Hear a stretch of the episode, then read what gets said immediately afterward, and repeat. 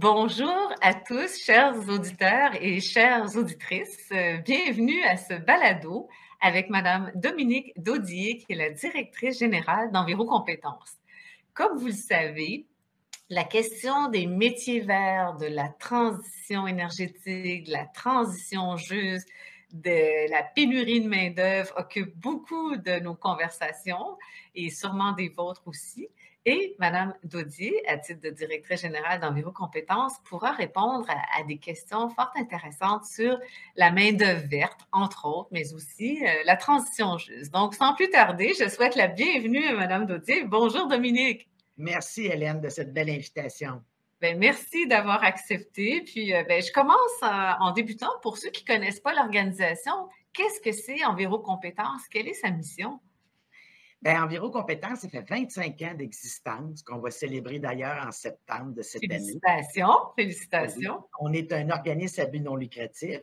On est majoritairement financé par la Commission des partenaires du marché du travail, entre parenthèses, Emploi Québec.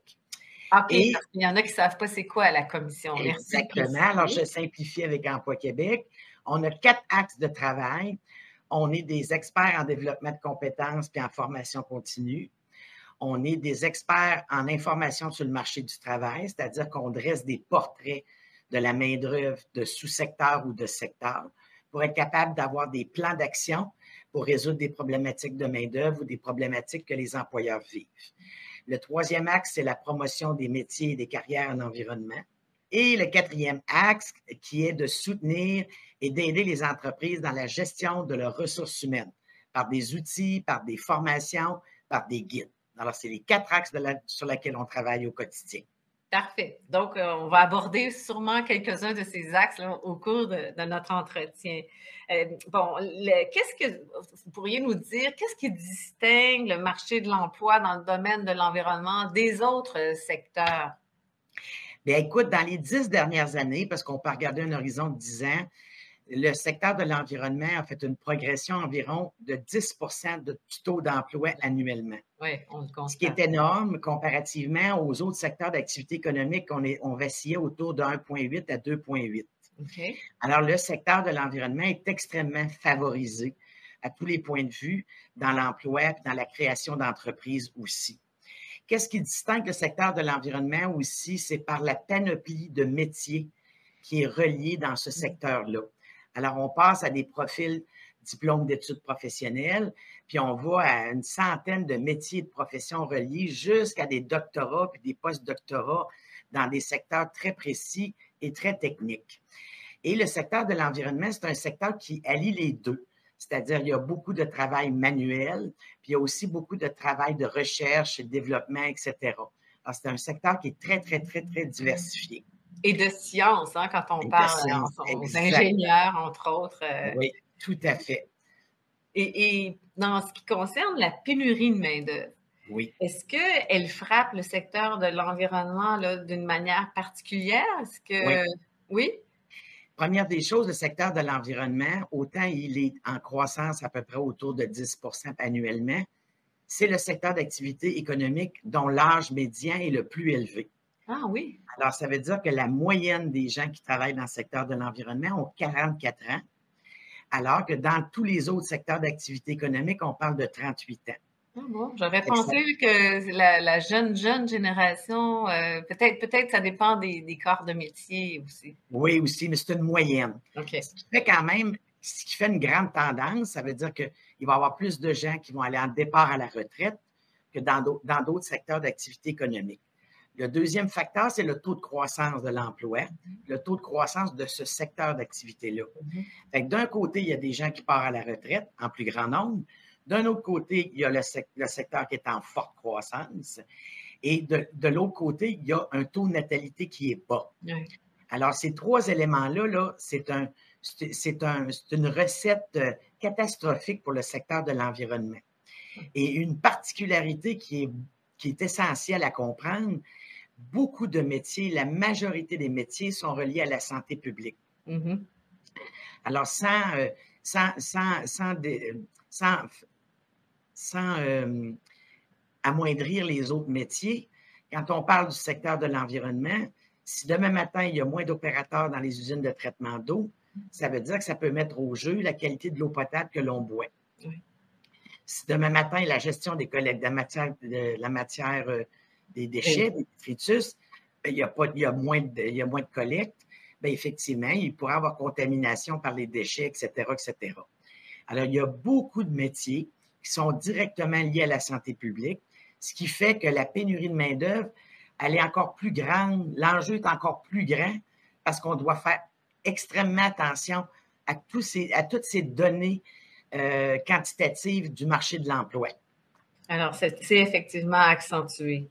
Oui. Puis, les, principaux euh, besoins des employeurs en matière de main-d'œuvre dans le secteur de l'environnement au Québec, qu'est-ce que les employeurs recherchent? Puis, quelles sont aussi les compétences qui sont les plus recherchées chez les employés? Dans le cas du secteur de l'environnement, sa particularité encore, c'est le secteur d'activité économique qui est le plus réglementé et le plus légiféré. Alors que les autres secteurs d'activité économique, c'est le libre arbitre et puis c'est des, éléments économiques variables. Dans le secteur de, de l'environnement, les compétences qui sont nécessaires pour être capable de respecter une loi, un règlement qui soit municipal, provincial, fédéral ou international, bien, quand on a un nouveau règlement, quand on a une modification réglementaire, automatiquement, ça met de la pression sur les services et produits environnementaux, mm-hmm. dont les compétences, on a besoin de bonifier des compétences ou d'en développer d'autres. Mm-hmm. En ce moment, on voit prolifération, si on parle de contamination, si on peut jouer avec les mots, il y a beaucoup, beaucoup, beaucoup de, demandes de compétences qui sont dites techniques, qui ont à faire avec les énergies renouvelables, l'efficacité énergétique, la caractérisation et réhabilitation des sols, même dans les allocarbures, tout ce qui euh, correspond à des compétences de euh, les gaz à effet de serre. Technique, beaucoup. Oui. Alors, un comptable agréé pourrait, dans une entreprise, décider de développer des compétences pour la comptabilisation des GES. Mm-hmm. Alors, ça, c'est une compétence qu'il devra aller chercher, puis c'est des compétences dites techniques. le secteur de l'environnement, dans son ensemble, il est extrêmement influencé par les lois et règlements. Il faut les, respecter, ces règlements-là. Donc, les entreprises doivent développer des compétences euh, par rapport à ça. Il y a aussi toutes les tendances internationales, toutes les nouvelles technologies. C'est sûr, on parle de numérisation, on parle de, de, transition verte, de transition numérique.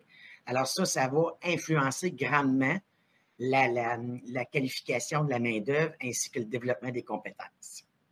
C'est bien euh, parce que oui, on le voit que c'est de plus en plus en demande. Puis ce qu'on voit, c'est qu'il y a un engouement pour ces métiers-là aussi. Alors, c'est vrai que quand tu nous disais tantôt, ben, c'est le secteur qui est le plus touché, si on peut dire.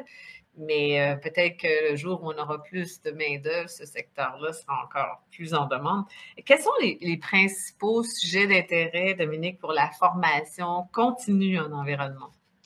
Bien là, en ce moment, il y a une grosse vague sur l'économie circulaire, sur les mm-hmm. trois R, sur l'efficacité. Peut-être pour le bénéfice de nos auditeurs, les trois R, c'est la réduction, le recyclage ou la, réutilisation, le recyclage et la valorisation pour terminer par l'élimination. C'est la hiérarchie des trois RVE.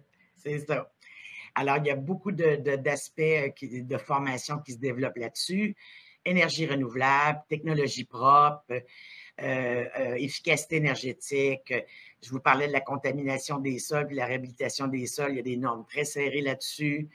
Euh, on parle aussi des allocarbures, comment disposer de la climatisation dans les voitures, dans les, dans les réfrigérateurs, etc., etc. Il y a des formations qui se donnent. Il y a à peu près 5 ou 600 personnes qui se forment par année sur le web, sur les allocarbures, comment utiliser et disposer des allocarbures. Il y a une sensibilité, on voit apparaître une sensibilité des autres secteurs d'activité économique ce qui amène en sorte qu'il y a des entreprises qui veulent emboîter des démarches de développement durable, des démarches d'éco-responsables, des démarches d'emprunt, réduction des euh, réduction de la matière première. Il y a, énormément d'entreprises qui ont ils sentent cette sensibilité-là, puis ils, décident d'entreprendre des démarches pour réduire et pour revaloriser ou même euh, créer des produits à partir de la matière recyclée. Euh, si on parle des toits là, ça, me met un exemple. Mais c'est vraiment très, très, très, très prolifique en ce moment. Puis, euh, quels seraient les, euh, les meilleurs arguments pour, pour, inciter les travailleurs qui se cherchent, travailleurs, travailleuses qui cherchent un emploi, puis les jeunes aussi, la nouvelle génération à la recherche d'un parcours scolaire ou académique à choisir dans le secteur de l'environnement. Est-ce que vous autres, vous participez à des portes ouvertes euh, dans les écoles? Puis, euh, donc, c'est quoi les meilleurs arguments que vous utilisez? Bien, le secteur de l'environnement, autant il est en croissance, autant il est sur toutes les lèvres de nos, de, nos citoyens, de nos, de nos parlementaires, des gens qui sont à la tête de nos gouvernements, autant que c'est un secteur qui est méconnu. Mmh. C'est-à-dire, quand on rencontre les jeunes, parce qu'on en rencontre beaucoup chaque année, euh, les gens, les jeunes ont comme une idée un peu euh, limitative des professions et carrières qui sont attitrées à ça. C'est-à-dire qu'ils voient effectivement la personne qui fait la collecte des ordures, la collecte du compost, la collecte du recyclage. Ils voient des camions.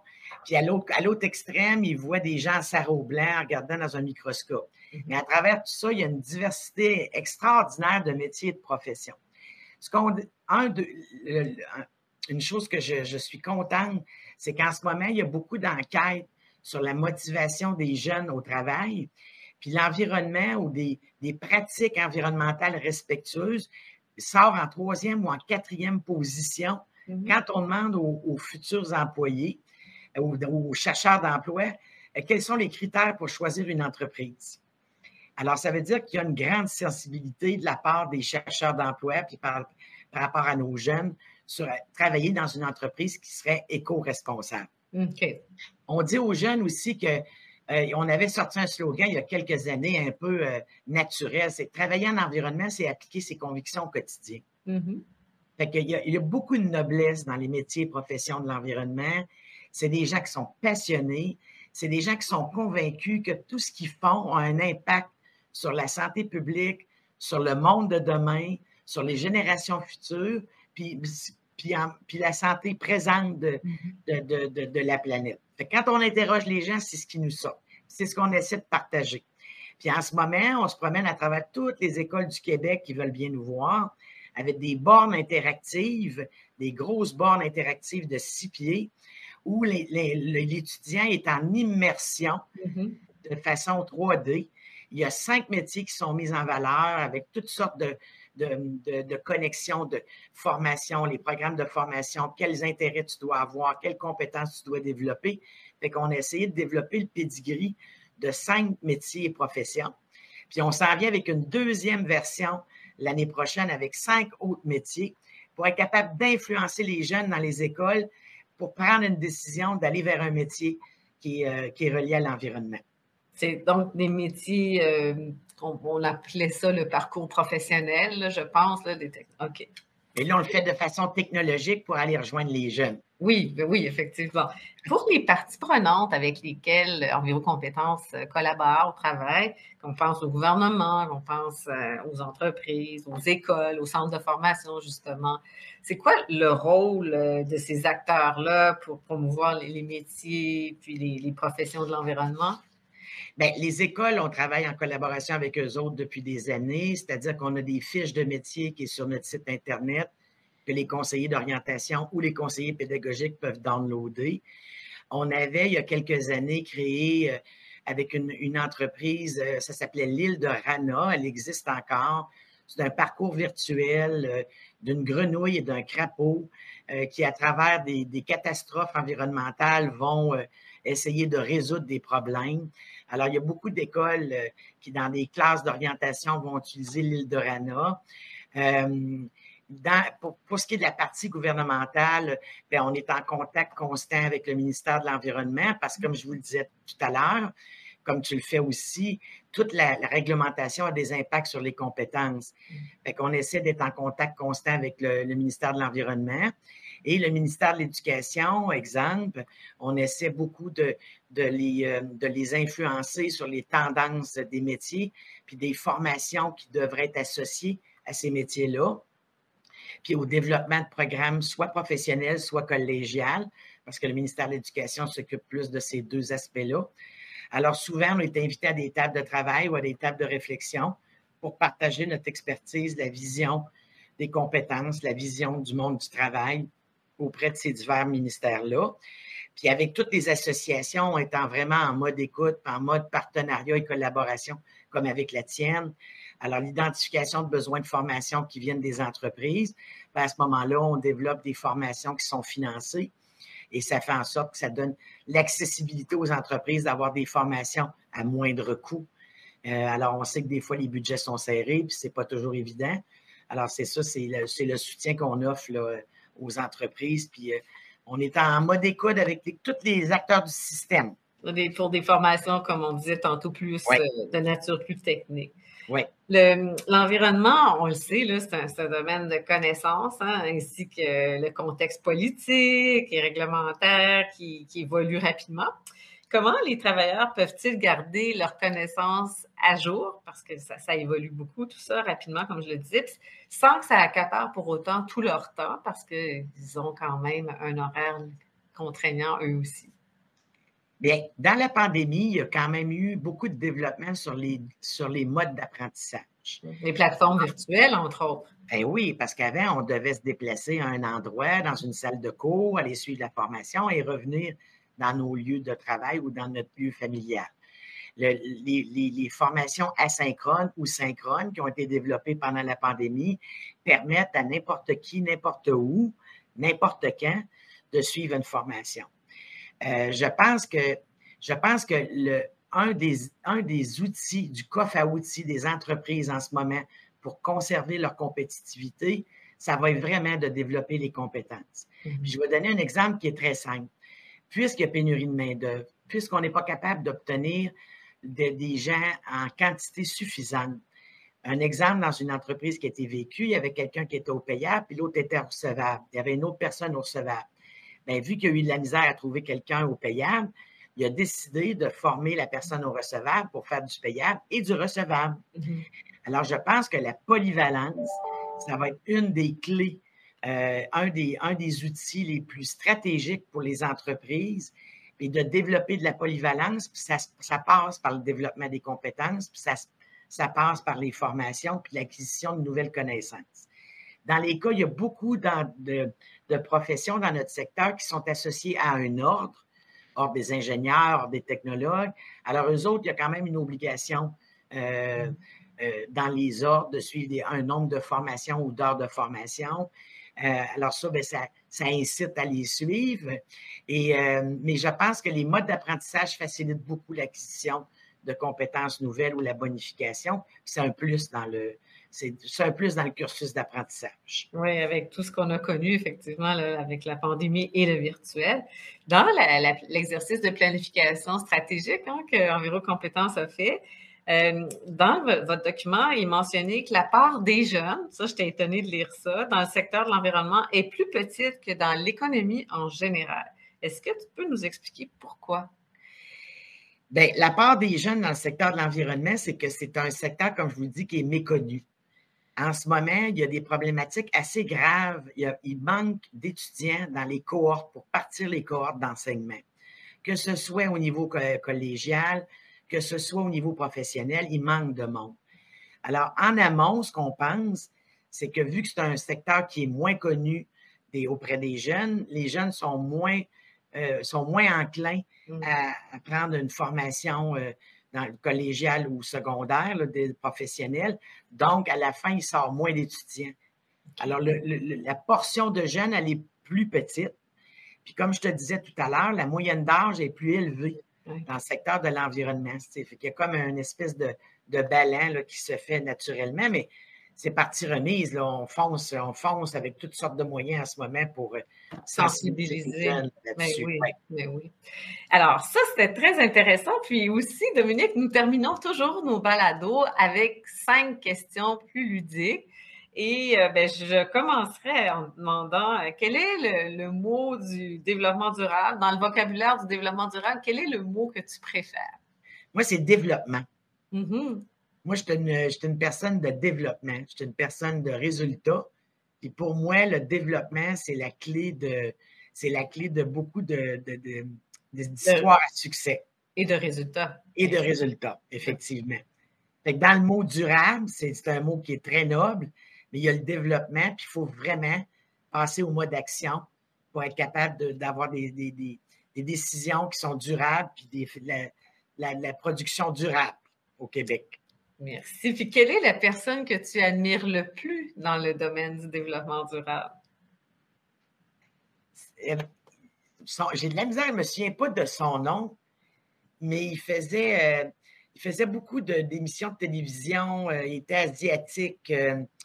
Comment il s'appelait? Asiatique. Ah. Oui. Il avait les cheveux blancs. mon Dieu, je, je l'ai oublié, il m'a sorti de la tête. Les émissions de télé, alors, OK. Il sensibilisait beaucoup les, gens sur la, nature. c'est un Canadien. OK, tu ne parles pas de David Suzuki? Oui, c'est lui. Ah oui? OK, parfait. OK, c'est bon. il y avait une... façon de vulgariser extraordinaire. OK. Sur une échelle de 1 à 10, où crois-tu que le Québec en est en termes de développement durable? Bien, si on se compare à certains pays, on serait plus, plus bas que je pense, euh, comme la Norvège ou la Suède ou bon, l'Allemagne.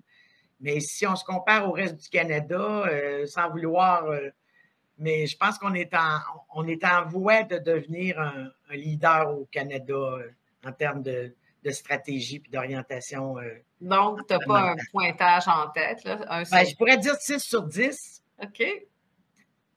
6 sur 10, c'est bon. OK. Ben oui, certains ont mis, ont été plus généreux. Toi, tu es à 6, c'est correct. Euh, quelle est, selon toi, la plus grande fierté du Québec? dans le domaine de l'environnement durable, du développement durable, pardon? Ben, je ne sais pas si ça peut, peut, dire une fierté, mais le plus grand chantier, ça a été le chantier hydroélectrique, mm-hmm. qui a quand même qui est une, qui est une énergie renouvelable. Mm-hmm. Euh, je, pense qu'on est, euh, contrairement à d'autres pays qui sont, euh, qui sont attachés à la pétrochimie, ou, je pense que c'est une source d'énergie extraordinaire qu'on a le Québec. C'est de l'or bleu. Surtout par les temps qui courent, avec la transition énergétique, l'électrification, ben, une chance, il y a eu des gens qui ont été visionnaires hein, au Québec. Oui, tout à fait. Euh, on termine toujours avec une question sur euh, un peu plus philosophique, mais en même temps légère. C'est si la réincarnation existait, quelle est la plante, l'animal ou encore, euh, il me semble que j'avais la plante, l'animal ou l'arbre dans lequel tu souhaiterais te réincarner? Ben moi, ça serait un bonsaï. Oh! Et pourquoi, Dominique? Je trouve ça beau, je trouve ça raffiné, je trouve que ça a une élégance, euh, puis en même temps, ça, reflète toute la puissance parce que paraît-il qu'un bonsaï, ça vit des centaines d'années, ça prend de l'entretien, ça prend de... Ce serait, ouais, ça serait, ça serait le bonsaï que je trouve très noble avec un, peu d'éternité de cette année. Oui, c'est ça. Ah bien, merci beaucoup, Dominique. Ça fait très intéressant. ça permet à nos auditeurs et auditrices de comprendre qu'est-ce qui se passe, que les, métiers verts hein, sont, sont, appelés à, à, prendre de plus en plus de place dans notre économie, dans notre environnement social. Et là, vous autres, vous faites beaucoup de sensibilisation auprès des jeunes, dans les écoles, puis vous offrez aussi un parcours plus technique. Alors, donc, euh, merci encore parce que ça permet à tous de bien, euh, bien vous connaître, tout le monde. Merci infiniment, Hélène. Merci à toi, Dominique, et au plaisir. Au plaisir.